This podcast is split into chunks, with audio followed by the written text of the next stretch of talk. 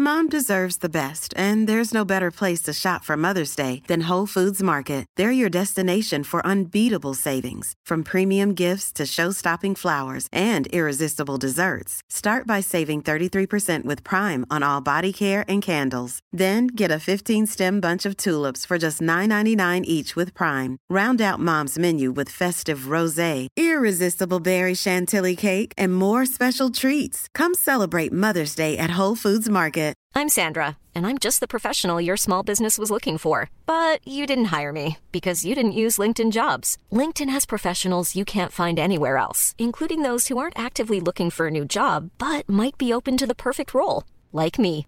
In a given month, over 70% of LinkedIn users don't visit other leading job sites. So if you're not looking on LinkedIn, you'll miss out on great candidates, like Sandra. Start hiring professionals like a professional. Post your free job on linkedin.com/people today.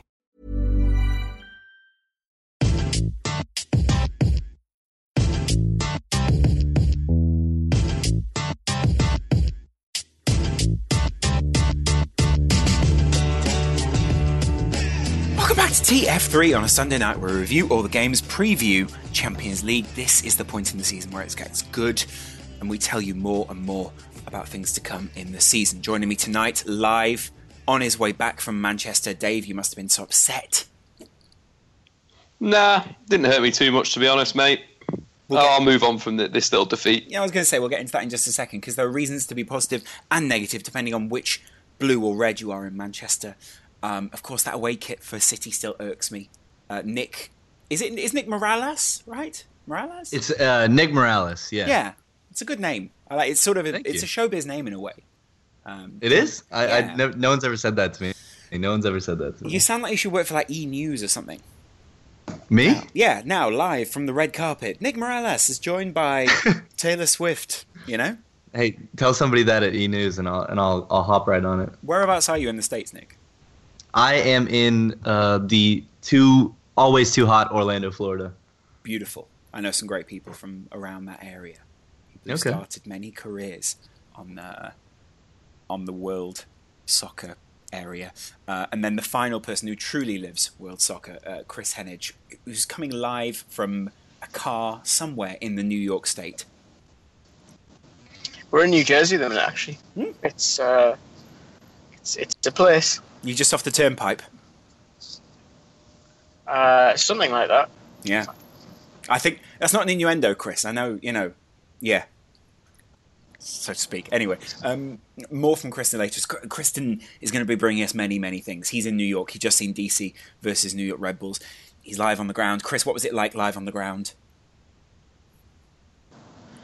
It was a real cascade of very differing emotions because of what this day represents in American history, and also the fact this was the meeting of the two cities that you could argue were most impacted by September 11th, and to witness that as an outsider is very difficult to really put into words that I think reflect it fairly, as much to say it was very touching to see not just the teams, the supporters, but it felt like for just a minute there the two cities come together and remember those that sadly are no longer with us, and then give us a spectacle that I thought was a good contest as well. So it was very contrasting, I think, is one way to put it.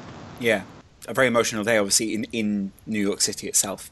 Obviously, we're referencing 9/11 and the events that happened on and everything around that as well. I'm imagining, Chris, that it was a particularly emotional national anthem at the beginning. It was, yeah. That national anthem in general, I think, will stir most people. It certainly stirs me. But there was an extra layer of, I think, pride to it when it was sung today, and it certainly seemed to reflect in the American players on the field. In fact, I spoke to one or two of them afterwards, and I think we'll splice that in somewhere along this timeline. Yeah, it's a little bit tricky because it is a special day and it means so much to so many people, and but at the end of the day, you also have to, go out and perform, and so you're trying not to get caught up in too much of either side. But it is. It's how much it means to the country, and especially to the families that were affected by it. And so a lot of importance is placed on a day like this. Just to kind of get their thoughts as people with a bit more of a personal and I think emotional perspective than I can give. Yeah, because obviously we were watching from the opposite side of the pond in many ways. Because still quite young at that stage, was not quite ready to sort of process those sort of things. I think people don't really realise the impact that it had on New York until you kind of go to New York. But a very unusual day overall for a lot of people. Just a little point on Casey, one of Casey Neistat's videos. He's got it on the 11th, September the 11th. And if you want a perspective of someone that was actually in New York at that time, that's a really good video.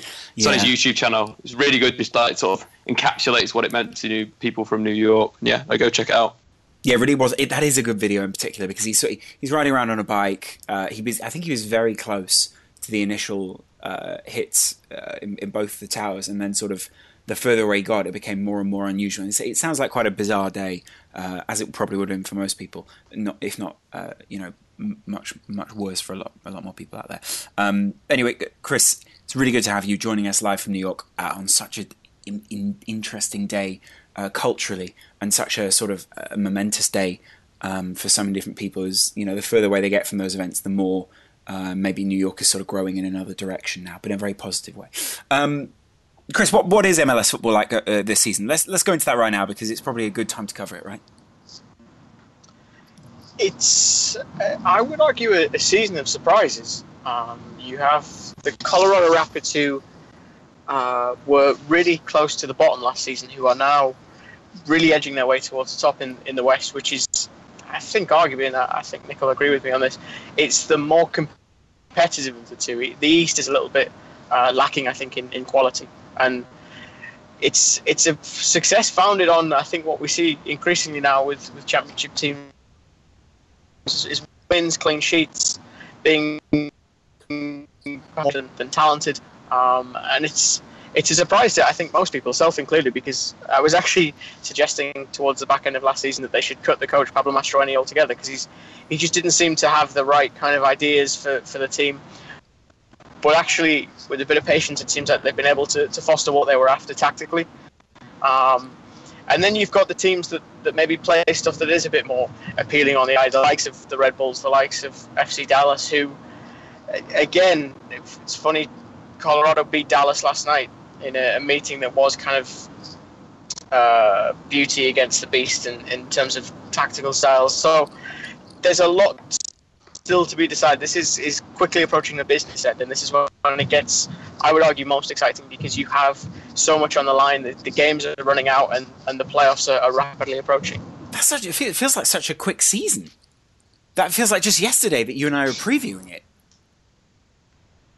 It really has flown over, and again, I think this is something that's said every season relative to MLS, that it feels like this has been the biggest growth year. I think there's been interesting developments away from the field in terms of teams being a bit shrewder with their scouting and how they bring players in and who they look to bring in. And I think in general the appeal of the league is growing increasingly with international players. There was I believe he's Austrian winger, Daniel Rover, who is now with the Red Bulls, who was playing today. And I think, I don't know if that kind of signing comes to MLS maybe a few years ago, not because he's a huge star or anything, but I think maybe he looks around Europe before he considers coming to the States. But he did consider coming to the States and has, obviously.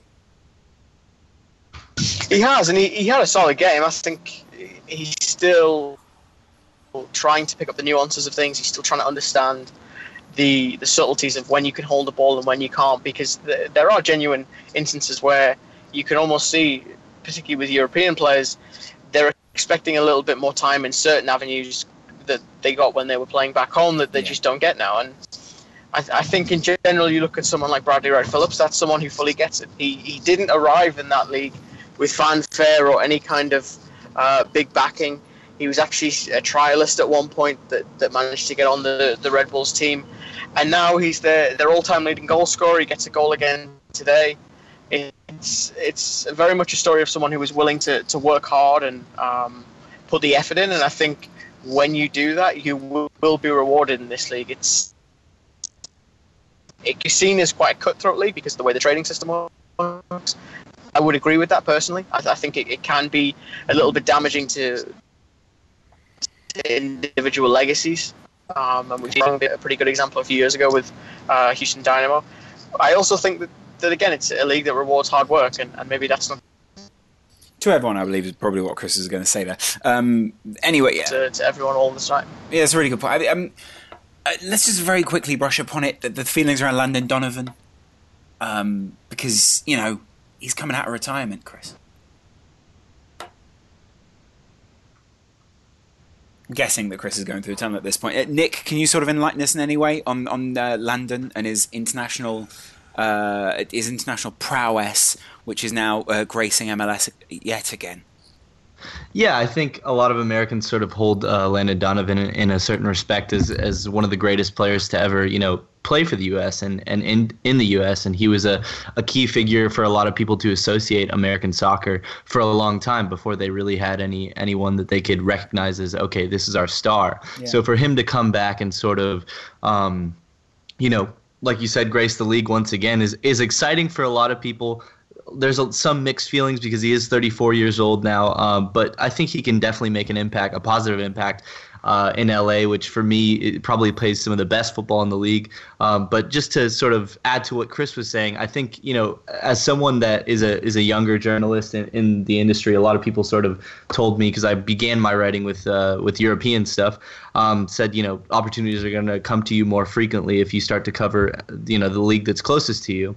And so, you know, upon hearing that, I started to cover Orlando, and just, you know, as a reference point, I expected to be underwhelmed, and for the majority of the time, I think the play has been good. So if you're someone out there that is looking to watch something new, I think MLS is a good prospect for that.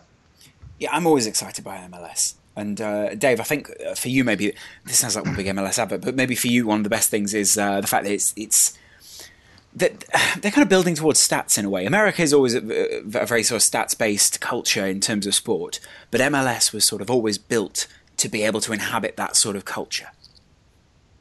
Yeah, I think so. It's the perfect place. You know, American fans are really into their stats, as you mentioned there.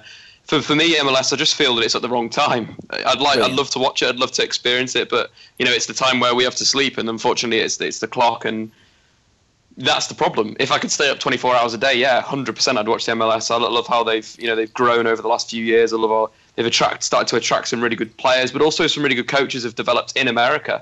That are coming over to Europe in a way to showcase their talent. So yeah, I like them, and I think it's going to take off. Really, you know, Pulisic coming in now as the new wonder kid, better than Freddie Adu. So yeah, I'm excited. Good, yeah, Pulisic is a very exciting prospect, but not one that will move to Liverpool. I know, for good reason, says some people at Liverpool, because when you get turned down, the best thing to do is say, yeah, right. Chris, are you still there?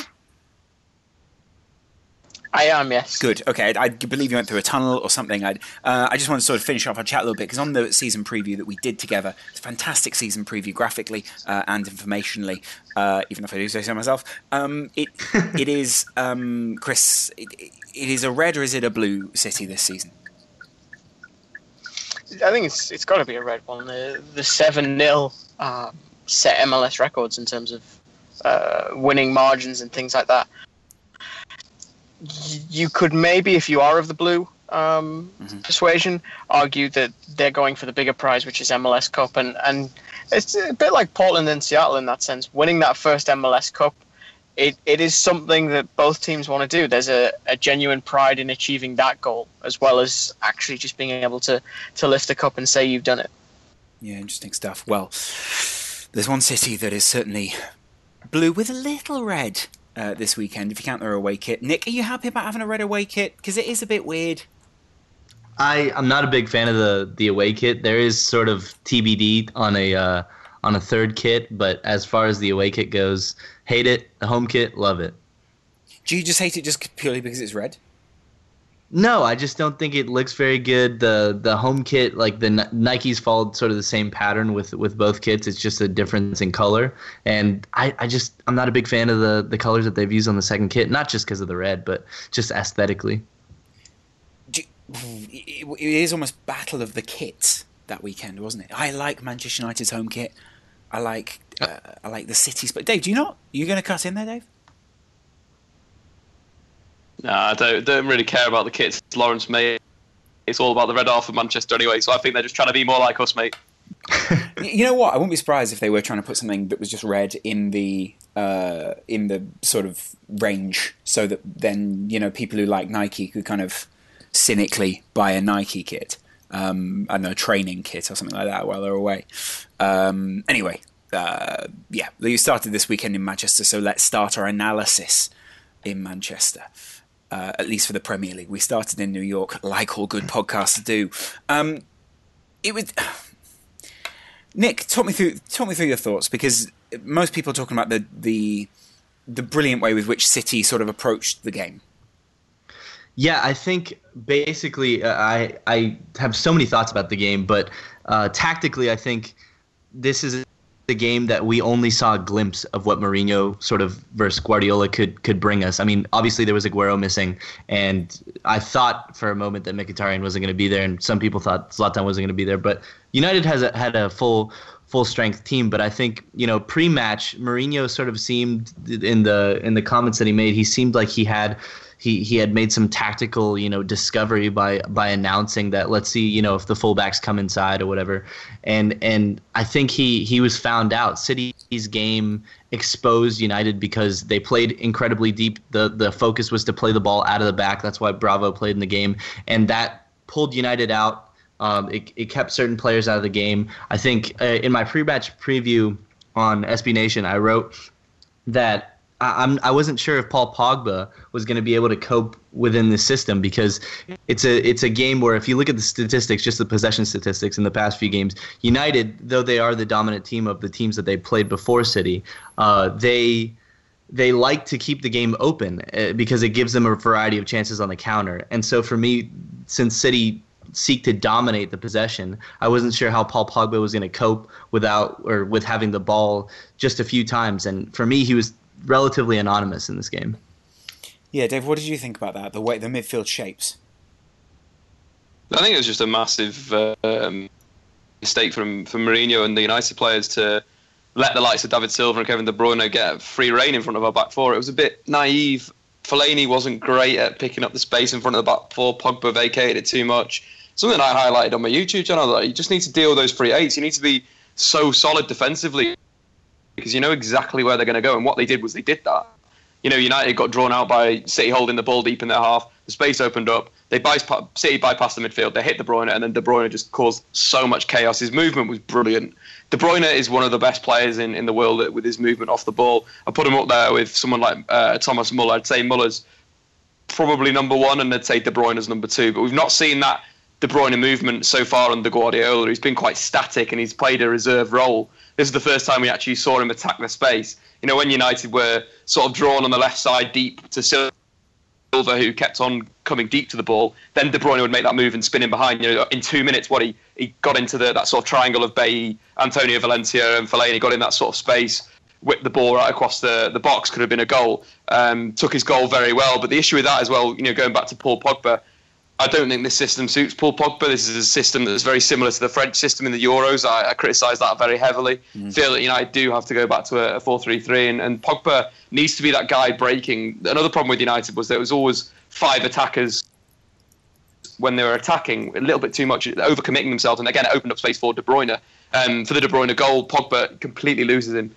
Well, if you're going to play that system against City with that movement in that space, you need to be able to be knowing where an opponent is, and it just looked like Pogba switched off. De Bruyne nicked the ball off Blind and scored a goal, and unfortunately that was it. That pretty much killed United's game plan. Nick, so early, a very early goal. Yeah, I mean, that Nick, that was part of it really, wasn't it? And you know, I really enjoy what David was referencing there. Basically, the fact that Aguero is not in the team almost allows KDB a little bit more space, and United didn't really deal with that. But it was also the confidence with which City played this system, which got them so much of the ball. And they're very dominant in that sense.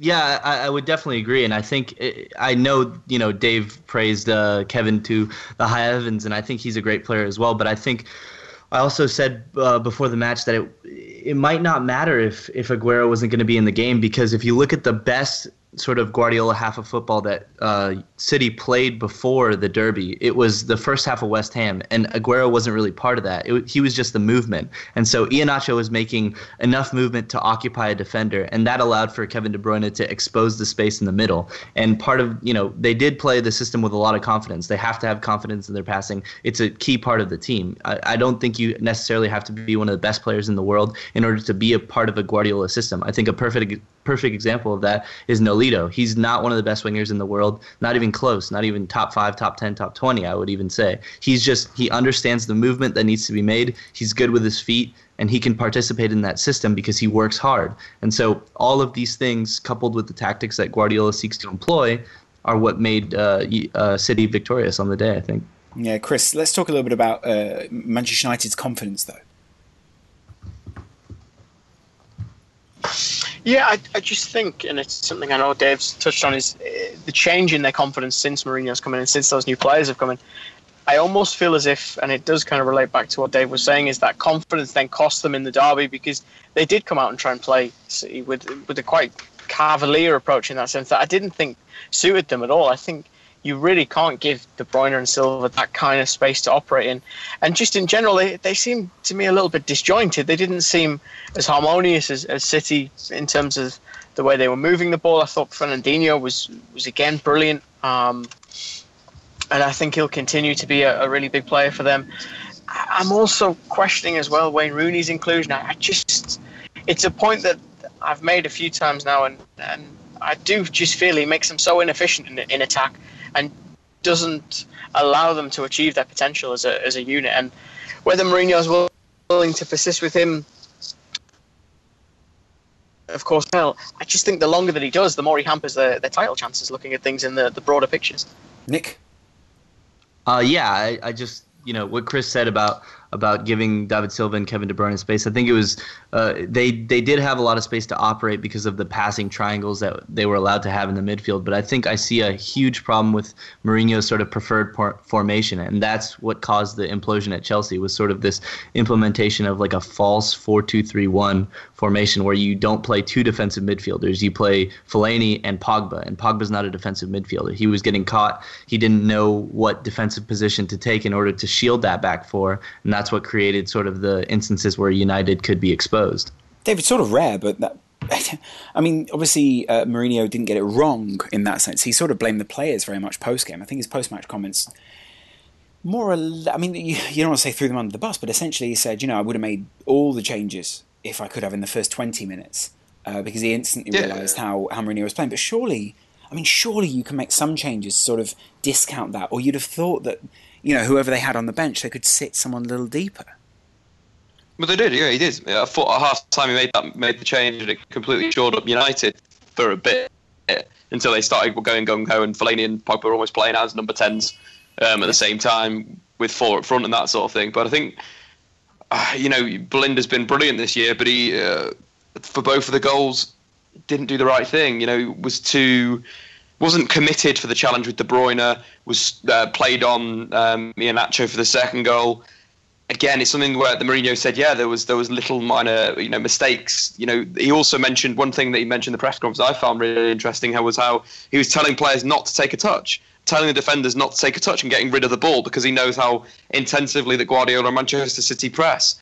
And that was an issue. If they're not following that tactical instruction, that's a big one. Yeah. That's a simple thing. That isn't difficult to clear a ball instead of playing a pass out the back. Just basic stuff like that. Potentially, the players may not have taken to Mourinho's style and philosophy and tactical instruction yet. And I think that's the thing. This game's come very, very early for both managers. And Guardiola has won, and Guardiola deserves to win this. But I think the next one will be more of a test of how, the test of the two sides, the Mourinho side and the Guardiola side. Interesting stuff. Nick, you've got a question for Dave? Yeah, I sort of have, a realization about Pogba in the sense that, when the move was made, not that I don't think he's a fantastic player, but when the move was made, he is an Adidas player, and some of the signings that United made this summer sort of seemed very commercially involved and sort of seemed very commercially motivated in the sense that, they're the Adidas team. Adidas is, publicly backing United. And so you sort of look at Paul Pogba's playing career, and he was at a Juventus team that the midfield was built around him in order for him to succeed. You have players like Claudio Marchisio, Andrea Pirlo, Arturo Vidal, who would all cover for him and allowed him to be on the pedestal and get those Vine highlights and the highlight reel moments, as well as, you know, in the France team, a variety of midfielders that could cover for him and make him feel or do the things that he can do. But, you know, in a counterattacking team where you're going to play at times when you're playing teams that are on the same level, do you think he'll be able to succeed with very little amounts of the ball? Yeah, 100%. Like, you know, Paul Pogba, one, he's very, very young and very inconsistent. He was quite poor in the last game as well. He didn't really get himself on the ball. I think City dealt with him very well. I think this is a thing that's been pushed back by the media. City, any time that Pogba got a bit of steam, whether he, you know, beat a few players, got a run at City, or instantly fouled him. Pogba suffered 4 fouls in the game. No player on the pitch did more.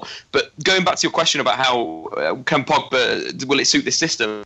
You know, you look at Juventus versus Roma last season. Paul Pogba played his role as a shuttler in central midfield, and he was so good. He worked very hard. He won tackles and made interceptions. And then when the crucial moment came, he got the assist for the goal, only goal of the game. And I think that's the moment that Paul Pogba can explode. But I think it's the consistency. You know, the last 2 seasons I've watched him at Juventus. I've watched Juventus quite a lot.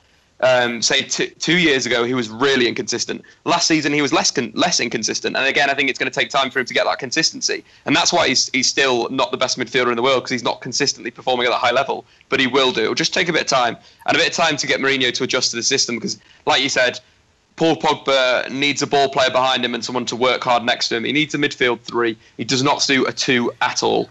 Dave, is Zlatan exempt from criticism within this United team? Because he's seen as somewhat of a luxury player. I think Zlatan's been brilliant. He scored 4 league goals. Yeah, no, I know. 5 in all competitions. I'm not saying to directly criticise him, but obviously, you know, or subjects surrounding Zlatan.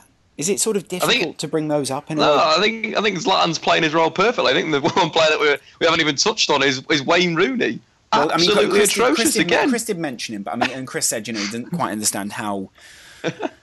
Yeah, sorry, Chris did mention him, but yeah, I don't think you can call Zlatan out without speaking about good old Wayne Rooney, who's just useless and he just doesn't fit in this team anymore. Mm. And again, his performance was so poor that he didn't deserve to be on the pitch. Yeah, Mkhitaryan did look a little bit injured, kept on doing the same thing coming inside. I would have switched Lingard and Mkhitaryan around after 15 minutes because City were causing a lot of problems down United's right. Mkhitaryan wasn't covering his fullback. Jess Lingard does do that. So I would have switched that early doors. I would have made that change to try and negate the Kevin De Bruyne movement, to, you know, close that space down or whatever and sit a little bit deeper. But yeah, Wayne Rooney was just, again, anonymous. And if you're playing him at number 10 and Marcus Rashford sitting on the bench and Anthony Martial sitting on the bench, you've got to really look at yourself and question what you're doing in terms of decision making. Mm. Rashford was fantastic when he came on. There were some great highlight show bits in there from Rashford, but anyway, moving on. We found out why Zlatan I use a football app called Forza Football. You know, amongst many others, Dave Squawker, etc. FanDuel, bam. Send them that time code. Anyway, the point with this one was though that Zlatan sent Bravo a present before the game, and when Zlatan scored in this game, if you go on the OneFootball app and you click the goal, it takes you a link to a present website where you can give presents to people. Now Nick brings up this point earlier, Dave. A few too many commercial deals going on. Dave? Yeah, sorry, someone's dropped out. Yeah, it's Chris, I think. I think Chris will be back. So don't worry about it. I'm sorry, I got scared. Yeah, I'm not too arsed, to be honest. Football's football. I think I had a debate with a lad at the pub who made some very good points about how football has gone away from the working man's game. You know, it's turning into this beast and so forth. I think it will do. For me, Adidas's involvement in Manchester United is quite cool. I'm a big fan of Adidas clothing and so forth. But yeah, it could be a commercial thing where the likes of Ibrahimovic, the likes of Mkhitaryan, the likes of Paul Pogba, have come into Manchester United, but I'm always going to go back to Mourinho. Their Mourinho signings, there's no commercial backing in those signings. They are top quality players, best player in Serie A, one of the best players in the Bundesliga, the best player in Liga. Their signings to get United back competitive, and that's the best thing about Man United yesterday is that they were competitive again. We didn't roll over. We tried to win the game. When we were down a goal, we put more attackers on. We haven't seen that for years. You know, Ferguson used to chuck attackers on. You know, 99 Champions League final. Bang, get the attackers on, four forwards on the pitch at the end. We didn't see that under Louis van Gaal. We didn't see that under David Moyes. But Mourinho was playing a 3-3-4 at the end, which was pretty insane. And I'm happy about that. I'm happy that, you know, he evaluates the game state, and if an attacking change needs to be made, do it. And that's why I like Mourinho, and that's why he will be a success at Manchester United. Mm. I'm now looking through A to Z long-sleeve clothing, 1.1 designs, Dave, all thanks to Zlatan. A beautiful design. Good lad. Very nice. It could just be. I'm not inside. It's a nice jumper. Put it that way. Apparently, you can show autumn or winter who's boss with long sleeves. Great. A quick word on Bravo, Nick. I mean, obviously, people seem to say that people are sort of conflating headlines a little bit, because Bravo is obviously his own man. I don't know how much of the headline he will have seen about Joe Hart, but people are sort of drawing lines between the two. You know, was he nervous in his first derby? Was he more nervous than Joe Hart? Ridiculous things. Everyone seems to want Joe Hart to hate Bravo and vice versa. Why Bravo would hate Joe Hart, I have no idea. But I imagine Hart was more nervous when he dropped back Klanger for Torino. Yeah, I mean, that was what I was going to get onto. Of the two. I mean, Chris, do you not find it a little bit ridiculous that people are almost conflating headlines here? So there's a... I mean, it may be the ultimate parody on Twitter, but people sort of saying things like...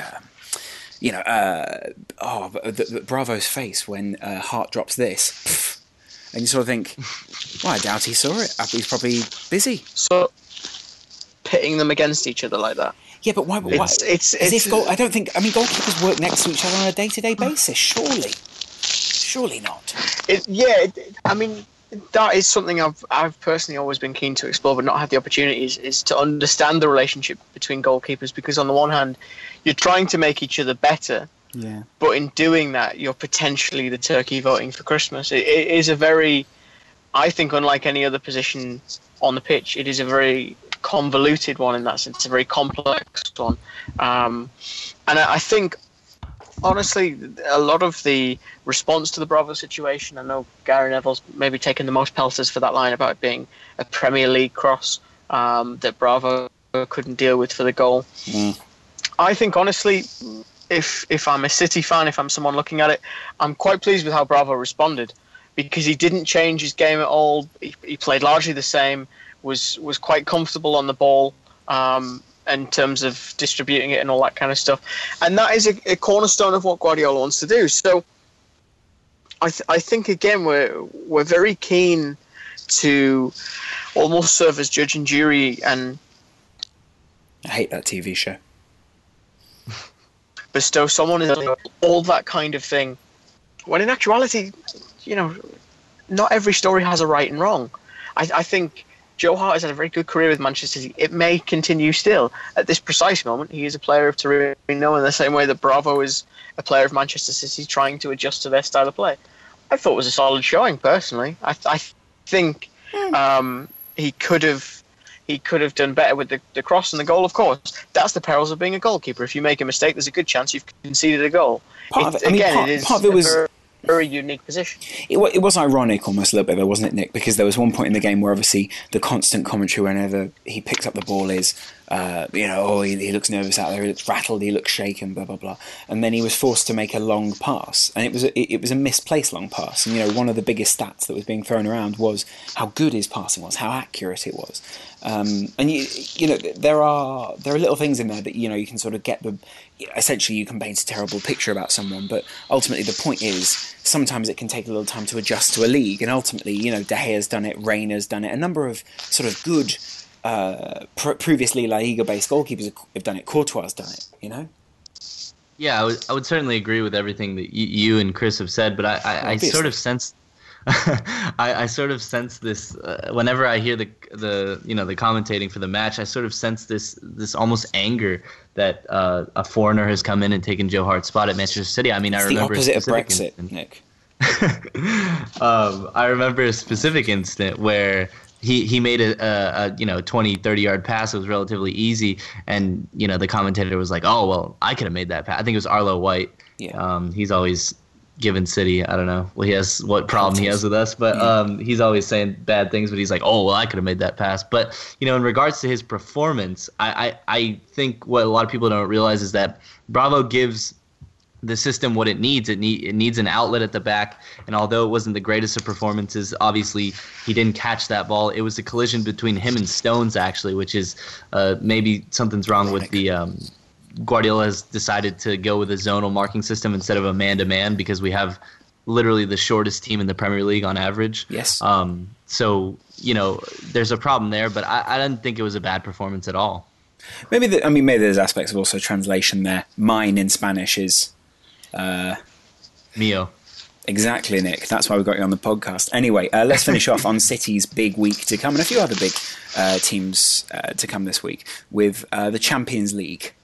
Now, Dave, before we go into City being in the Champions League, should we go into Jose Mourinho's £4 million deal with Heineken, which is due to be aired pre-Champions League and has been obviously running now for a little while, which makes him the highest paid coach, deal-wise? Yeah, it's good. He's doing his business, isn't he? Gets paid, gets the dollar, sorts himself out until United are back in the Champions League, right? And he needs to just keep the money rolling. It's all great, Dave, until you stop winning. And then, Head and Shoulders come back. People talk about Heineken getting you a bit drunk or not being in the, drink responsibly, is all we're saying. But, United in the Europa League, but their manager is advertising the Champions League. I guess they've got to keep it. Yeah, because he wants to be there, right? It's a motivational tool. He's going to play it to the players before the Europa League game and be like, "We are not going to be here next year, boys. You sort it out, all right? Have a Heineken. Have a Heineken. Here, have a Heineken. I got a crate load, free." I don't know why he's Eastern European. Anyway, City, Nick, this week play Mönchengladbach, who lost 3-1 to Freiburg on Saturday. Pep absolutely dominated Bundesliga last season, and obviously for a few years before that as well. But in the UCL, he never won it for them. However, he did obviously complete quite a few good games with them, getting to the semi-final consistently. What's the deal with City, and what's the feeling from the blue side? I think we're going to go into the game relatively confident. Dave has alluded to Borussia Mönchengladbach being one of the best games of the season for City last year when we played them, and I would certainly agree. It was a really exciting game because we were sort of a counterattacking team in the Champions League last season, and it was really exciting. But I think the feeling going into the Champions League this year is that this is one of the reasons Pep Guardiola has come in. He's here to elevate the club to the standard that it seeks to be, it strives to be, and I know we haven't done so well in the past. Last year was obviously our record of how far we've ever been in the competition, but I have high expectations for this year. As for winning it this year, I'm not 100% sure, but certainly within his tenure, if he doesn't at least get to a final, I think he can look back on that and say, maybe I didn't do as well as I should have. Elsewhere in that group, Celtic obviously taking on Barcelona. Brave Celtic. They're so brave, aren't they, Chris? Just so brave. It's so brave the way that they do this. Yeah. Very brave the way you try and do stuff. Yeah.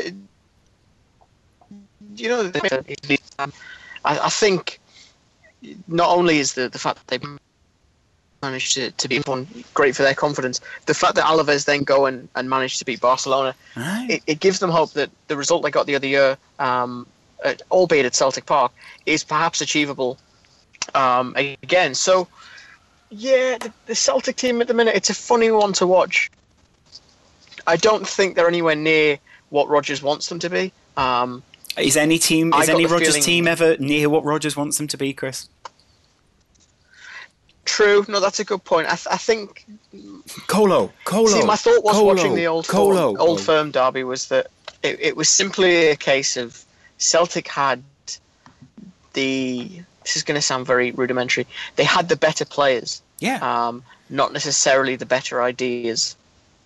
and it was just a case of individual quality. I mean, that was the one thing that's kind of surprised me about Warburton, is that he's got the likes of Harry Forrester in, he's got these younger players that he clearly wants to bring in and work with, and yet he brings in guys like Philip Senderos, Clint Hill. Yeah. They're just players that I see the thinking to a degree in terms of adding experience, but with all due respect to the aforementioned players, there's a reason they're all on free transfers, and part of the reason is they're not very good.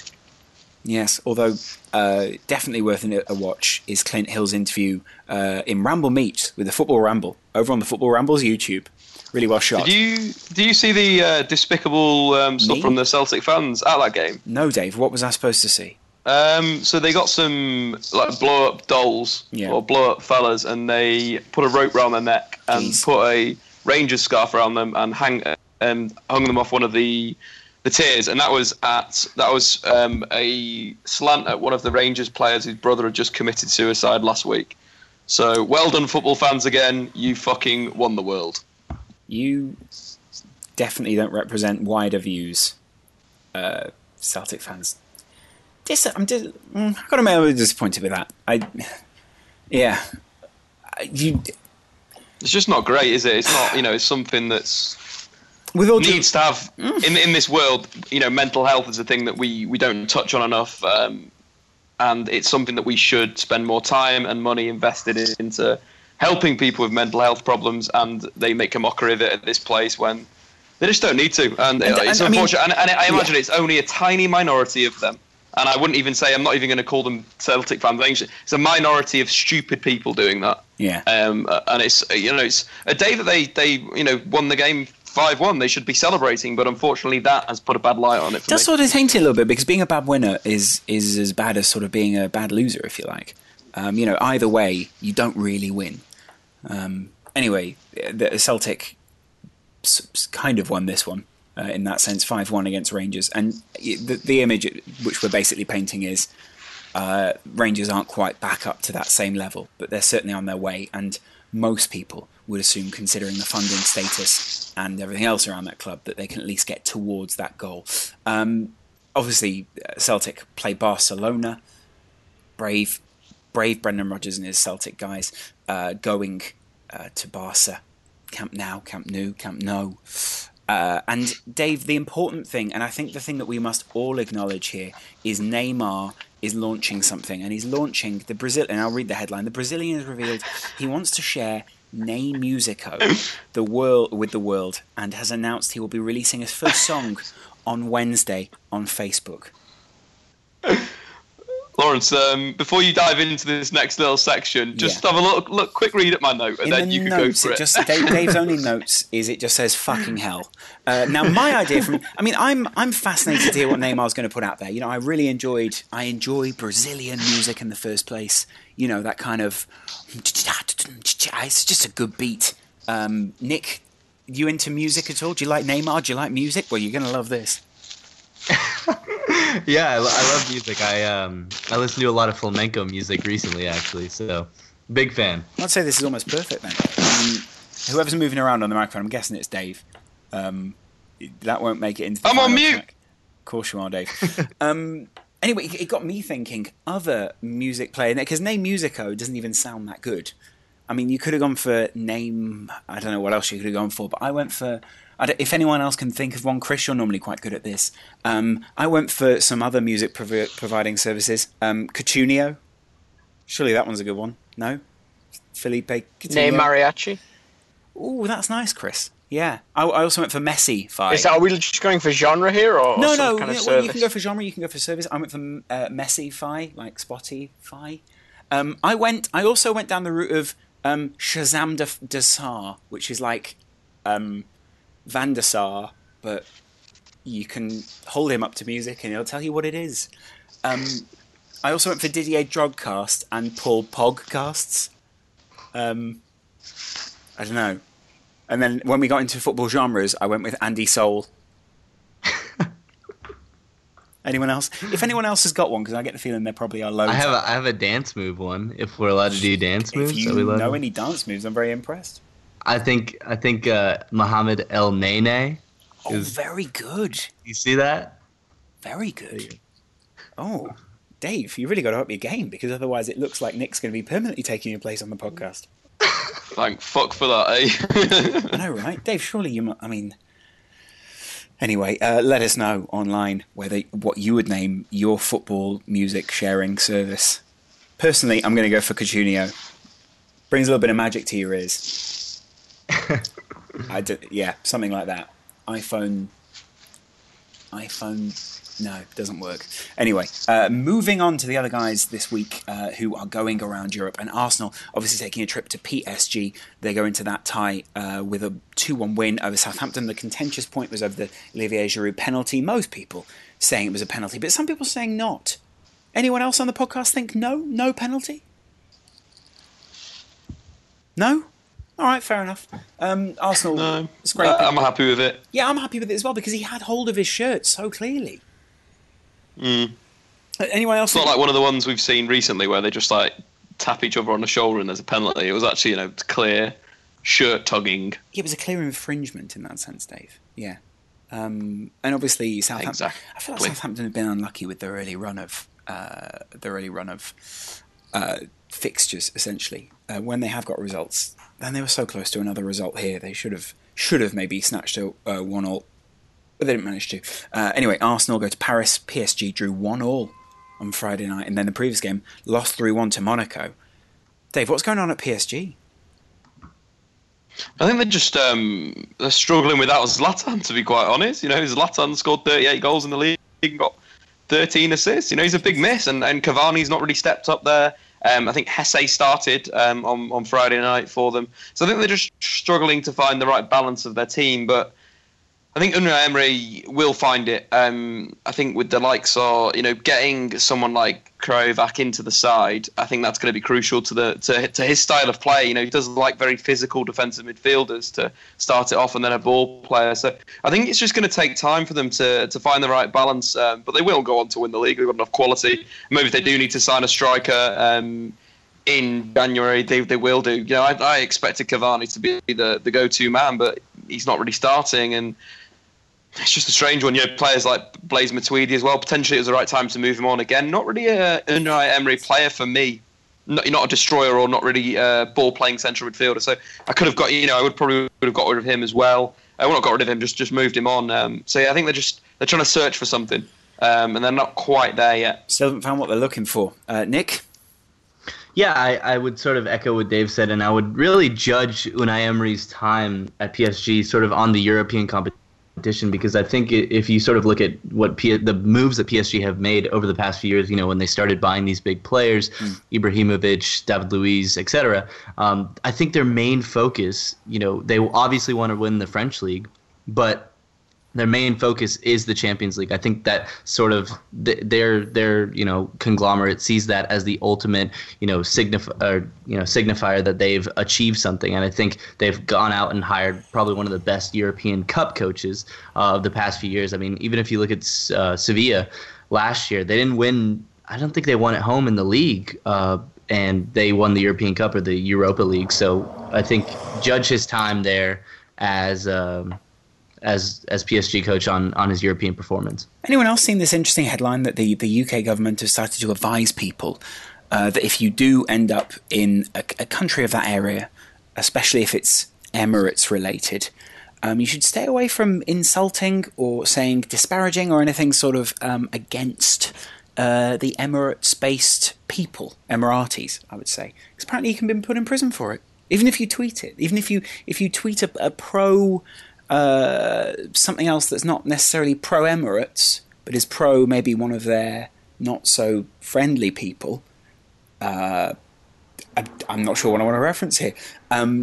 Then you can get in real trouble, which is sort of worrying a little bit. I guess with so much investment in football, you almost, you know, if we're going to check, put it this way, Dave, if, you know, obviously people are happy to sort of, you know, take the checks and all those sort of things, but if we are going to accept money and we're going to sort of have right and proper owners and those sort of things, should we surely have right and proper sponsors?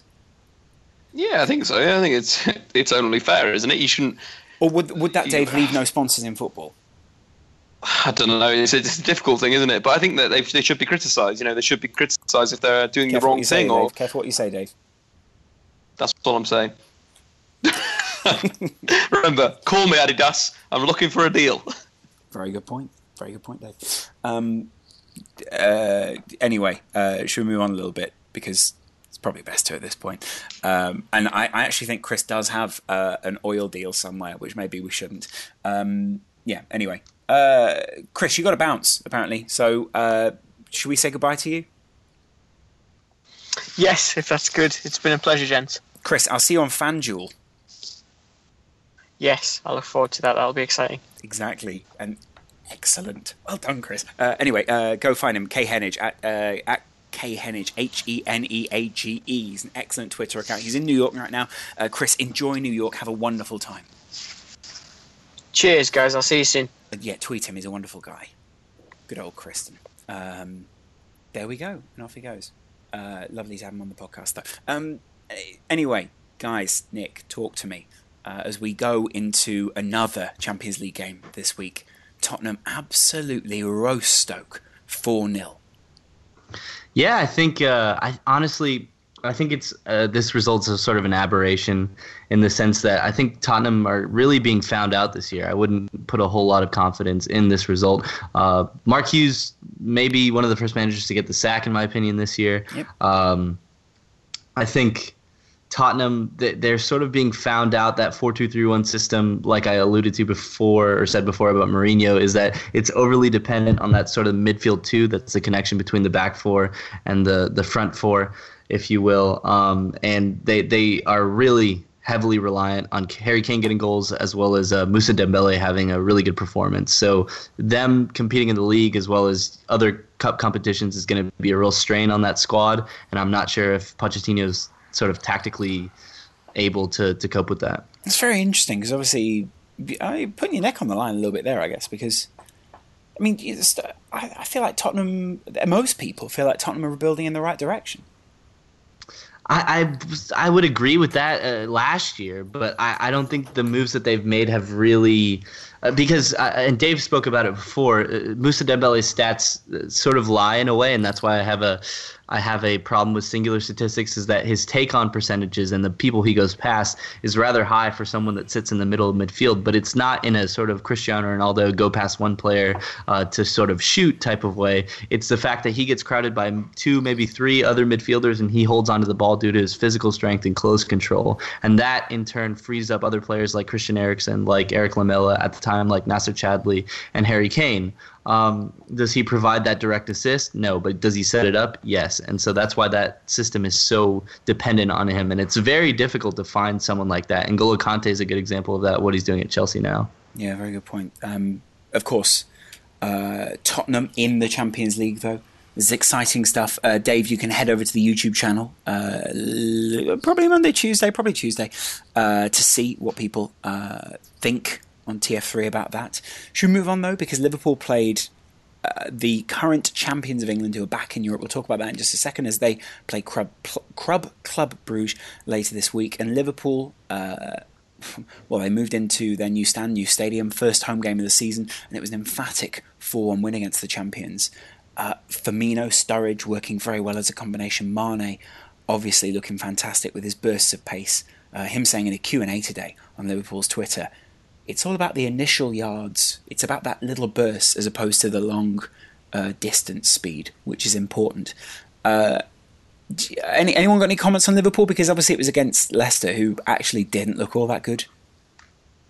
Yeah, I mean, I think it's important to look into this result. And my main worry for Liverpool is that in sort of Klopp's first few months as Liverpool manager, I think they were sort of overly dependent on the press that Klopp has sort of instilled, and I've read a little bit about it. It's very interesting how he coaches the press into his players. He says it's less about sort of a set play and more just in training. That's why he did 2 to 3 a day sometimes. It's more about coaching an instinct into the players. It can't even be said. That's how quick it is. And so I think for a while there, they were sort of overly dependent on the press to create chances. And this game, obviously, they created their own chances in a fantastic way. And I think that's a promising sign for a lot of Liverpool fans. Some fantastic goals in there, as every other pundit saying, if only Adam Lallana could add goals to his game, he'd really be a great player. And most people, the irony is that most people say that after he scored a goal. But he's looking revitalised, and he keeps running new records, or at least records for this season, as to how far a player runs. He ran just over 13k in this game, which I think most people would struggle to run in a game anyway. I certainly can't. I can definitely run 13k, but in the way that Adam Lallana does, maybe not. And he's looking rather fit. He's all over the pitch and finished with probably the goal of the game.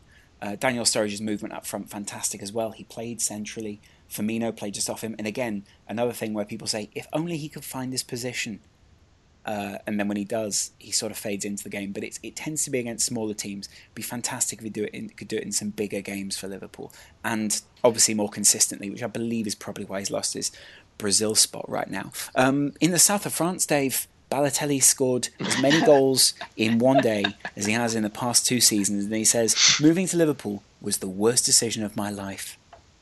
I think it was a stupid mistake, but he made it. I also think Liverpool would probably say... It's sort of like trying to put it away, isn't he? Trying to pass the blame. Yeah. Well, I mean, I imagine Liverpool would also say, moving for Balotelli was the worst decision of our life. Yeah, I think so. I think that's one of those things where it's just like, oh, you know, now I'm in Nice, I can now go back and say, oh, that was a bad decision, but you made it, Mario. You made the check. You know, you decided to do it. You'd say also you didn't. Don't push the blame away. I mean, come on, Mario. But I think I do feel a bit sorry for Mario in that sense, because I feel the way he's portrayed is terrible. But come on, mate. These sort of comments do not help his overall media perception, I would say. But I mean, at the same time, it may not be the horrible comment that maybe some people think. It might just be the forthright speaker that we know, and maybe he's right. You know, from a completely objective standpoint, you probably could have gone somewhere else. And you know what? You probably would have done better somewhere else. And Nice is, like you said, Dave, on last week's podcast, a great place to be. Yeah, I think we'll get Lucien Favre will get the best out of him, Dante, back in there, and then they'll turn into a very good side. But on Liverpool, I think they are really moving towards the Klopp style of football. There was a lot of short passing in the final third to create chances, a lot of 1-2s, a lot of third-man runs, and it was nice to see a team playing the Klopp way again. But I think Leicester City, what is going wrong there? They've just forgotten how to defend. The amount of space in between their midfield and their attack, the amount of space that Firmino got between the two centre-backs, I think it was, for the first goal, it's very un-Leicester City, and it's what we don't expect from Leicester City. And I do feel that they're going to struggle, and I've said they're going to struggle with how they're playing, and I do feel they've got to evolve again, and they're not doing that at the moment, and they are going to get beat by the better sides this season. Yeah. Nick? Yeah, I sort of, echoing back to Balotelli, I struggle with this perception that the media builds sometimes about strikers and how they have to have this, exuding confidence about them, and they have to be, I don't know, they have to have the cars and the money and the women outside of football in order to, score the goals on the pitch. What do you think of that sort of perceptional, narrative? Do you think that someone really has to be that sort of cocky ass as it is off the pitch in order to be a great striker? I think where you're coming from is right. I think maybe you're starting in the right place. I think a lot of people think that you have to be a certain kind of character, and they're very quick to box you, but then they want you to stay within the box, essentially. So, when you look at Hernandez, who came to United, he wasn't cocky, he wasn't loud, he wasn't any of these things, but he was an enthusiastic Mexican with, not particularly big reputation in terms of, the way that most people tend to judge anyone coming from the CONCACAF region anyway. And ultimately, I think it's that people almost want you to stay in your box. And the problem with Mario Balotelli is that the box that people have made for him isn't a particularly nice one. And so he's kind of trying to show people where he wants to be. And I think sometimes when you make comments or you're not careful enough, as maybe some people on the podcast experience when they make comments, or we all make comments on our daily life, you'll probably see that people take it the wrong way at some point, or people read it the wrong way, or people will get a little bit agitated or angry. I'm sure we've all said that on a YouTube video or a podcast at some point where someone's tweeted you after, oh, you fucking dickhead. But I mean, imagine that on it, a million times. Yeah. And at the same time, I think, with Balotelli and with any sports star, there's a reason why maybe they're told not to engage with those things, is because, from a very pseudo psychology sort of standpoint, that can have a negative impact, or maybe you shouldn't look any further. If things work, keep them working. But I mean, the problem with Balotelli is maybe he's been told what success is, and actually at times the problem for him is he needed a manager like Klopp, or maybe like he's got now at Nice, who'll be willing to sort of corral him a little bit and put him in the right direction, and maybe get him ultimately that move to PSG that he wants. Anyway, Liverpool are moving in the right direction, but again, it's all about consistency. So I'm not going to judge anything until Liverpool put a couple of results in a row together, but they found themselves only a couple of points off United and within the right area of the league. So positives there for Liverpool. Now, guys, can I talk to you? Dave, Nick, can I talk to you for a second? Can I have your ear? What do you want, Lawrence? Absolutely not. Oh, okay, because it's about someone who's going to help the podcast, Dave. Oh, good. Yeah. Shoot away, Lawrence. You tell me. Okay, well, I'm going to tell you, Dave. First of all, we've been, some of you may notice, we moved on to a new streaming / podcast app called Acast. And those guys have brought us the opportunity to pair up with FanDuel. Anyone else out there aware of FanDuel? It's unbelievable. The most fun I've ever had in my whole entire life, Lawrence. All right, Dave. I mean, Dave, it says here, try and keep it believable. All right. No, I honestly like fantasy sports, and fantasy football is a lot of fun, and taking that concept to a day game makes it even more fun. Especially when you can win a bit of dosh. Well, this is the point, is you can win a little bit of money involved with this. And this is kind of why we want you to get involved, because the reason that we wanted to pair up with FanDuel is because we want to be able to take the podcast a little bit further. FanDuel is saying, if you can prove how dedicated all of your fans are on the podcast and, you get a lot of people to go over and sign up, then we will help you guys out and help you to move the podcast further forward. And the bottom line is that if you go over and sign up with the promo code IAMTheWhole, that's IAMTheWhole, yes. Lawrence chose that one. It's also, can I just say, it's very awkward to tell when someone says to you, great, that's all the details out the way. Now, Lawrence, what do you want your promo code to be? And I just sit in a meeting and go, I am the whole. It's, first of all, if they don't get the concept of the front three or know what the whole is in football, it all becomes rather awkward. And secondly, spelling out HOLE down a phone to a group of lovely but still confused PR people, then it's just entertaining, let's put it that way. And FanDuel are looking to help us out. They do kind of one day fantasy football, and it is good fun. I've gone over and signed up today. I'm currently putting together my fantasy team for the Champions League. Can anyone give me any recommendations? Because I've sort of gone so far, I have three players in there. I have Lewandowski, I have Giroud, and I have Alonso. It's not really done in it's done in a traditional fantasy football way, Dave. But and Nick, I don't know if you play fantasy football as well, but you're gonna be welcome to play FanDuel with us. Essentially, what the problem is that I don't know who to pick yet, so I need someone's help here. Goalkeeper. I think you need to look at clean sheets, right? That's the big one. Yeah, but Dave, it's all done on Opta Stats. So over the next few weeks, we're going to find out through FanDuel, because they base it all on Opta Stats, not just sort of your average fantasy football game. They base it on more than that. So it's basically, can you outstat Dave? If you beat me, Dave, are you? Well, Dave, I got to quit. Dave, you need to sign up before the Champions League and get your team in to the 3.5K Champions League kickoff. I am there. Because if you do, and it's only £5 to enter, Dave, then you can win a share of 3,500, which is pretty good. And apparently, if, Dave, you use the code I am the whole, then we'll return your entry fee up to £10 if you don't win in your first contest. Plus, whatever your first deposit is, they'll double it all the way up to £400. So the more money you put in, the more money you get out then, Lawrence, right? The more money you can potentially get out, Dave, yes. I'm excited. Anyone just put a name out there, because I'm playing for the first... So if you guys want to come and play us on the app, you can come and find us. I'm Lozcast TF3. That's LOZCAST TF3. You can see what my progress is. On Champions League night, I'll be watching it live in the FanDuel app. You guys can come and have some fun with us. Nick, if you want to go sign up, you're more than welcome. Get over to fanduel.co.uk. Don't forget to use the code IAMTheWhole. Just saying, it's good. Anyone want to shout someone out for... Antoine Griezmann, after his return to form this weekend. Wait, Dave, it's got to be on game day. It's got to be the first game. Yeah, yes. Good. They're playing. I've checked it out, Lawrence. I'd also go for players that play for Basel. Why, Dave? Because they're playing Ludogorets at home. Go. So you're looking at your clean sheet bonus there, and you're looking at potentially a few of your lads picking up some passing stats in midfield, which is obviously going to be positive. And then the strikers are going to get some more chances because they are playing a weaker opponent, you'd say. So maybe let me just find some names, Lawrence. Let me have a quick look. Do you know what else I sort of like about it is that it only picks out the players that you're going to need. So there are some other fantasy games that I play. I don't know if you guys have other experience like this, but there are other fantasy games that I play where, so for instance, I've entered a team and then afterwards I've realised that that player is not playing on the right day. Do you know what I mean? Oh. You bottled it, Lawrence, mate. Yeah, no, I understand. So it's looking good so far. I mean, you know, I'm making a couple of different teams here. I'm sort of putting them together right now. Who could we go for between PSG and Arsenal?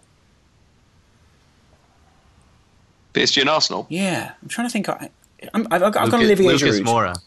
Lucas Moura's a lovely pick. Yeah, that's a really good point actually. That, yeah. But ultimately, I think he might lose, so I'm not going to put him in there. I can have up to 4 Arsenal players. You think Arsenal's going to win that game? I do. Yeah. Really? Do you not? Do you not? I do not at all. I think they're going to get wrecked. Really? Okay. Fair enough. Anyway, guys, go over to fanduel.co.uk if you haven't already signed up, because I know a couple of other people have been doing it. And like I say, if you put in the code IAMTheWhole, then you get the benefits of coming from the front three side of things. And you also let the guys know that you listen to the podcast and that we can be trusted to get guys to go over there and essentially sign up and sort of be trusted to be good. Excellent stuff. Anyway, in just a second, we're going to go through the rest of the weekend's games. Don't forget, fanduel.co.uk. I am the whole. Cool fact, a crocodile can't stick out its tongue. Also, you can get health insurance for a month or just under a year in some states. United Healthcare short-term insurance plans, underwritten by Golden Rule Insurance Company, offer flexible, budget-friendly coverage for you. Learn more at uh1.com. Mom deserves the best, and there's no better place to shop for Mother's Day than Whole Foods Market. They're your destination for unbeatable savings, from premium gifts to show-stopping flowers and irresistible desserts. Start by saving 33% with Prime on all body care and candles. Then get a 15-stem bunch of tulips for just $9.99 each with Prime. Round out Mom's menu with festive rosé, irresistible berry chantilly cake, and more special treats. Come celebrate Mother's Day at Whole Foods Market. Yeah, do you think I said that enough? I am the whole. Anyway, moving into the next part of the podcast, guys. Yeah, I am the whole. It's a really good promo code, unless of course your boss tracks at work the things that you type in. At which point, yeah, good luck. Anyway, Bournemouth won at home. Finally, Dave, Callum Wilson got the goal. The man, Callum Wilson, we've all been waiting. We all hyped him up so much last season. We were all so upset when he was taken out so cruelly from the season. It's just good to see Bournemouth win from my point of view. I still aren't convinced by Bournemouth. I still potentially think they will get relegated. But yeah, it's a very good result for them. Getting them kick-started this season, get a bit of belief back. And Callum Wilson is going to be crucial. We know West Brom have been very good defensively this season, not looked too good going forward, but McCauley's looked good, Johnny Evans has looked good. So it's good for Bournemouth to get a bit of confidence that they've broken down, a very resilient opposition. You know, Jack Wilshere made his debut, came on as a second-half substitute, completed 89% of his passes, created a chance. But yeah, again, as we mentioned before, the Bournemouth midfield for me was too similar. All the players played the same way. So I think Jack Wilshere is going to be crucial to getting Bournemouth further up the league. And, you know, if Callum Wilson can stay fit and get scoring, they've got a good chance there. But again, I still think they potentially have a bit of issue at the back in terms of the quality there. Yeah, and of course, Jacko Wilshere coming on for Jordan Ibe, who made some lovely moves during the game. But ultimately, it's an end product for Jordan Ibe. And I think that's partly why Liverpool let him go, but also gave him the option of that buyback. Anyway, Bournemouth getting the goal and getting the 3 points. West Brom, well, let's see. If more poor results come out, will the new owners get rid of Pulis? We've only got time to tell. Middlesbrough 1, Crystal Palace 2. Crystal Palace getting a great away result here. And then the same for Hull City, who got a great away result at Burnley, 1-1. The idea of burning out doesn't seem to be one that Hull are ultimately interested in. But next up they play Arsenal. That is going to be a good game. Will Arsenal slip up? Will Hull take a big scalp? We'll find out next. West Ham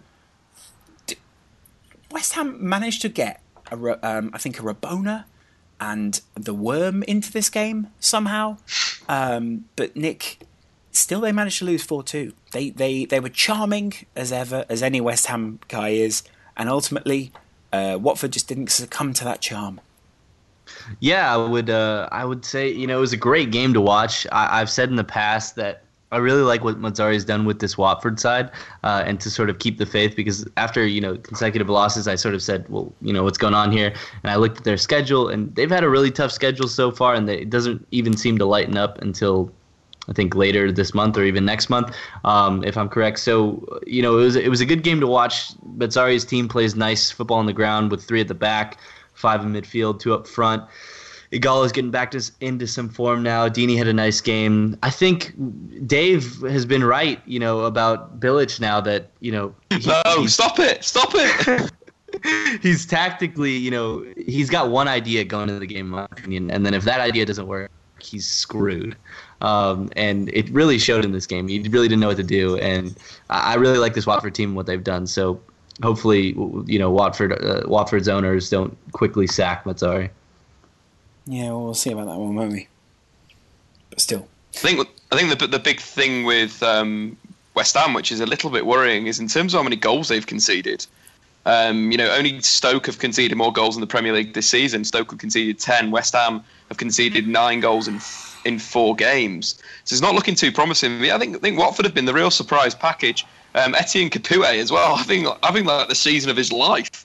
We all know that he's got the skills to pay the bills, but, you know, getting 2 very, very crucial goals and playing a sort of slightly more advanced role than he's used to for Spurs before that, and Watford, you know, this season. It's quite interesting to see them switch to a back three and then evolve, and it's going to be a tough season for West Ham. It really is, because people know what they are, you know. But Payet coming back, I think that's going to be good for them. You know, 2 assists in the game, was directly involved in 10 of the shots that the West Ham had. So I think he's going to be positive, and of course, my boy Mikel Antonio grabbing another headed goal this weekend. I think he's, you know, bringing him back to right midfield is again going to help their resurgence. But at the back, they still look very dodgy. Yeah, that's part of it. You can't win a game if you're going to concede 4. Well, you can, but you got to be Liverpool on an Anfield night. Anyway. Yeah, part of that new stadium looks interesting at Anfield, but then the new stadium for West Ham just doesn't seem to be working out, so far at least. And who'd have thought that under such great owners, Gold and Sullivan? I'm going to put I'll put a link to a clip, along with the link to FanDuel, in the description. You guys just go take a look. Maybe if you're faint-hearted or you're sort of a little bit off, you won't like it. Anyway, said about the West Ham Stadium move, and obviously the trouble that has ensued after. We've been in touch with the club and the relevant authorities, and there will be more conversations on Monday. West Ham, of course, saying after there was literal violence, which continued outside the stadium as well between West Ham fans, the FA saying that they would look into it, and West Ham saying that they would literally ban people for life. At this point, it's hard to know who it was, but... Anyway, if you find out who it was, it's not going to be great for them. Much has been made of West Ham's stadium move with a $15 million of just $272 million that was apparently needed to adapt it for football, paid by West Ham. And apparently they pay an annual rent, and they're sort of obliged to pay that, but nothing else. So police costs, everything else, all the other costs that are normally sort of going to this sort of thing, are not being covered by West Ham at this point. It doesn't seem like a great relation between West Ham board and anyone else out there in the world, not least their own fans, who at times are also talking about the club being covered in debt. Anyway, apparently they're not in debt to the wrong people, though, say Golden Sullivan and at one time Karen Brady. Anyway, Nick, Chelsea 2, Swansea at home also got 2. Where do we start with this one? Because ultimately, Chelsea started to lead. It looked exciting for them. It looked like things were going the right way. Costa scores the goal. It's just fantastic. And then Swansea go and score 2 in quick succession, and then Costa has to rescue them again. Yeah, I think it was a great game for Chelsea at the beginning. The first half, they were literally cruising through. Not much of a problem for them at all. Hazard looked to be, going at players like the Hazard of 2 years ago. Costa looking for him. It looked like sort of Conte's 4-1-4-1 was working great. And then Swansea woke up. They said, we don't want to lose this game. They started, and I think that's sort of the caveat of the Premier League as opposed to other leagues, is that, if you go to these Swansea sort of mid-table teams and you start to get into sort of a dogfight with them, you might come out with a loss or a draw. And that's sort of what happened here. The game was getting chippy, physical challenges were flying in left, right, and center, and Chelsea got caught up in it. And they did do well to score again, but Swansea showed some good performance here. Mm. Yeah, very good point. Of course, Oscar and his new role. Anyone interested in Oscar's new role in that midfield? And Dave, overall, that midfield shape and sort of how Conte fits into it, whether players are left to be their effective selves, essentially. Yeah, I know what he's trying. I know that he's playing three very functional, aggressive players that can win the ball, but it's just got the wrong balance to me, 100%. It doesn't work at all. Kante shouldn't be, for me, he shouldn't be a defensive midfielder. He shouldn't be holding. He's the one that you want out there, biting people's ankles, harassing them, getting in their face, winning tackles. And then you want someone like Matic maybe controlling in the game. And then Oscar sitting next to Kante. That would work. Matic is a very, very good ball player, but also physical, also can do a job in there. I just think it's the wrong position in terms of where, who's at the tip and who's... being the two aggressors in a way. I quite like Oscar in this role, but again, it's making him a little bit ineffective in an attacking sense. He's sort of on the pitch when he's on the ball. It's not as good as it could be if he was playing attacking midfield. But yeah, Kante, in terms of his defensive stats as well, I think he's only won like 21% of his tackles compared to last season, which was at 48%. That's a massive, massive drop. He is committing more fouls through tackles. So it's just like I don't feel like it's the role that suits him. And again, 95% pass accuracy this season. Yeah, that's absolutely fine. But for me, a DM needs to be more than that in the modern day.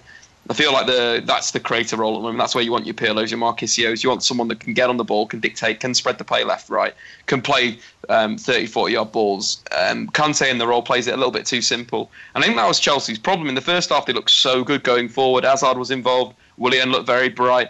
Costa was in there, but then they didn't use it well enough when they had it. But is that maybe the point there, Dave, is that Kante's not supposed to be that man? He's supposed to get it. Yeah, but then why play him at defensive midfield in this Conte system? Like Conte, not Kante. Conte at Juventus always had a registrar or a deep line playmaker there. Pirlo, then Marchisio. And he's come to Chelsea and he's slightly changed it, but for me, it's a little bit frustrating. Nick? So with that sort of analysis, would you say that I think, speaking about the Regista, wouldn't Fabregas fit great into that role? And maybe that's why Conte decided not to let him go, because I think the only reason he's not getting into that team is because he is lazy. He doesn't like to run. He doesn't like to run around anymore. So, but it's quite interesting though. Like Pirlo was never a player that you saw would run or you saw that would be putting himself about. But if you look into the distance covered stats, he was ridiculous. I think it was the Champions League final or one of the Champions League semis when Juve got to the final and they lost to Barcelona. I think it might be one of the semi-finals. Pirlo covered the most ground in that game. It was like 14 kilometres. But it wasn't because he was running around. It was because he was getting the ball and giving it, getting the ball moving on, getting the ball switching to play. And Fabregas can do that. And if Fabregas wants to get back into the side, yes, he does need to put a little bit more hard work in there. But he has the range of passing and he has the ability to dictate the play from deep. You go back last week or the week before when Fabregas came on and got a fantastic assist for Diego Costa, like a 30-yard pass. I feel like Chelsea need that in there because it's a bit too cautious in that midfield at the moment. Good point. Preview now, Sunderland play Everton. There you go, David Moyes. Aston Villa play Nottingham Forest at the weekend. This is the first time that two European champions have met outside the top tier of English football in England. That's Aston Villa and Nottingham Forest. And of course, the Championship has two Champions League winners in it this season. I was discussing with my dad the other day the smallest club essentially in Championship. Do you guys know what it is? No idea. What? Rotherham? No, smaller, Dave. Burton Albion. Oh yeah. Yeah. Obviously, the town where I grew up. or spent a lot of my youth. If you guys want to go back, I think there's a blue plaque on a wall somewhere. It's sure. It's, Lawrence McKenna was here. Lawrence McKenna, yeah, I put it on myself, Dave. It says something, yeah, Lawrence McKenna, kicked a ball here once, etc., etc. And it says something like, now look at him, what a prick. Roberto Di Matteo, obviously, has vowed that Aston Villa will have an upturn after drawing 2-2, Jesus, with Nottingham Forest. I like Nottingham Forest's away kit this season. I'm just saying, I'm tipping that for black and white glory. Black and white kits, it's all that matters. And we would have asked Chris at this point about how Newcastle are doing, at which point he would say, very good, they're second to Huddersfield. And in many ways, Dave, that's Klopp's Huddersfield. Yeah, obviously, he's an ex-assistant, isn't it? There's manager there now. I think what Chris mentioned as well is Newcastle are doing well under Benitez because of their rotation. And I think that's something that he did do quite well in the Premier League, but was criticised heavily for it by English pundits in quotation marks. But I think, he's doing a good job. He's made some astute signings, and someone like Dwight Gale in the Championship could be a player that could score a number of goals. And was it Gouffran that scored his first goal in 21 games or something like that? Something stupid. But anyway, life goes on, doesn't it? Yeah, well, life did go on, and Gouffran got the goal in the end. Yes, ultimately Benitez coaching them there. If Huddersfield can last the term this season, it'll be fantastic. I would look forward to Huddersfield in the Premier League. Maybe at times, though, it's showing a little bit that sometimes the press or the idea and changing your game a little bit can sometimes show with certain teams, and it certainly shows with Huddersfield at times. You hope they won't lose ground just because they're so committed to certain ideas or parts of the ideology. Anyway, it's been fantastic to have you guys on the show today. Dave, what are you doing for the rest of the week? Are you going to be Champions Leaguing it up? Obviously, you're going to be playing FanDuel. You're going to go and register. Yeah, first I'm playing FanDuel, and I'm going to win all the money. Yeah, and then I don't know what I'm going to buy. I'm going to buy something really cool, though. You're going to buy me a camera, Dave? Like a drone or something like that. One of those hovering drone things that you can fly like a remote control car. Yeah. Get one of those. I like that. And then with the rest of the money, I'm going to probably go on the lash for 2 weeks, and then that'll be it. I'll come back on the podcast. Drink responsibly, yeah. Of course, there will still be money for you guys left to win if you want to go and win it. So hashtag us and let us know. I am the hole. Remember, the code is just I am the hole, not hashtag I am the hole. It's just I am the hole. All block capitals. Hole spelled HOLE. Nick, you're going to go and register now as well? Should I do that, Lauren? Yeah, why not, Nick? If it's a chance to play with you, I mean, I might do it. You've got to say, other than that, Nick's been fantastic this week. Let Nick know how good he was on the podcast. He's been great on a couple of other things, and we've wanted to get him on for a while, but here he is. Young journalist. He's younger than me, so I'm going to call him young. Young journalist, Nick Morales. And Nick, where can people go find you? People can find me on Twitter. Now, I had an interesting conversation with Chris during the summer. He said I needed advice from him, and he said, make your Twitter professional. So I changed my handle. So it's at Nico, @Nico_O_Morales. So that's Nico_O_Morales. That's me. Nice. I like that. Nico. Do people call you Nico ahead of Nick? Yeah, my parents. It's like a childhood name. They always call me Nico, so you can call me Nico if you want. I do actually. I like the name Nico. Go find Nico over there. It's wonderful. It's worth taking a look. That'll be in the description below, and of course you can find Dave. Dave talks. Lawrence, what about you, mate? Where do we find you? You'll find me on later this week, previewing the Champions League on the YouTube of TF3. And who knows what? Does anyone else want to do a Periscope? Dave, should we get together and do a Periscope together or something? Do people still Periscope? I don't know. Or even a Facebook Live, Lawrence. You never know with these things. Dave, what if we mixed the two? We did FanDuel and Facebook Live, and we FanDueled live on Facebook. That'd be absolutely that's crazy. Product integration right there. Yeah. I'm not even trying to do product integration. I genuinely want to prove to people that the people who listen to the front three are dedicated, and they'll go and use our code, so that then they'll come along and they'll be like, oh, we can grow, this podcast can get better, and then they'll sort of help us out, because so many other podcasts just sort of sit there and don't get any help, and I'm so grateful for the help. I really want to help those people back. It's a sweet story, I'll put it that way. Thanks to the guys over at FanDuel. Thanks, Michael FanDuel, for helping us out. Steve FanDuel, Lawrence. Come on, man. No, surely, Dave, it's like Frank FanDuel. Frank's a great name. Or Paul Podcast. or Didier Drogcast, or Felipe Coutinho. Good. No, stop it. Let's finish this podcast by first of all saying happy Eid to all the listeners who are waking up to this. I'm pretty sure it's going to be Eid by the time that you listen to this one, guys. And to finish off a very pertinent date for Americans today, there was a quote from Sandy Darlu, who is a wife of one of the United 93 pilot James Darlu. She said, "If we learn nothing else from the tragedy, we learn that life is short and there is no time for hate." Very true, and probably very pertinent to a lot of football fans going out this weekend. And so everyone is with those guys this weekend. And thoughts obviously go out to those people who are still thinking back to that day and thinking forward from there as well. I hope you guys had a good time with us tonight. Join us later in the week. Go join us on YouTube for the Champions League previews. And join us later in the week when we review all of that stuff. We'll see you again real soon on TF3. Mom deserves the best, and there's no better place to shop for Mother's Day than Whole Foods Market. They're your destination for unbeatable savings, from premium gifts to show-stopping flowers and irresistible desserts. Start by saving 33% with Prime on all body care and candles. Then get a 15-stem bunch of tulips for just $9.99 each with Prime. Round out Mom's menu with festive rosé, irresistible berry chantilly cake, and more special treats. Come celebrate Mother's Day at Whole Foods Market.